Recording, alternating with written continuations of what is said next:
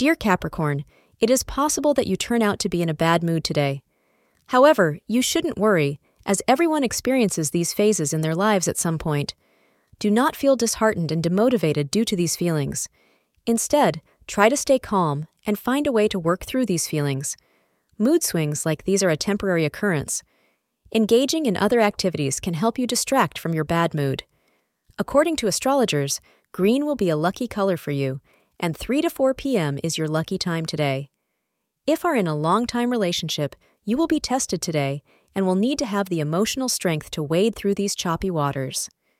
You may be wondering what happened to your bond and where the love has gone. In actuality, the problems are not as bad as you think they are, so keep a clear head and maintain your perspective on the big picture. You will be back on stable ground again soon.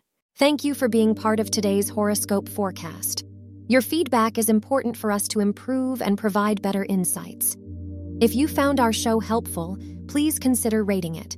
For an uninterrupted, ad free experience, simply click the link in the description. Your support helps us to continue creating valuable content. Thank you for being here and see you tomorrow.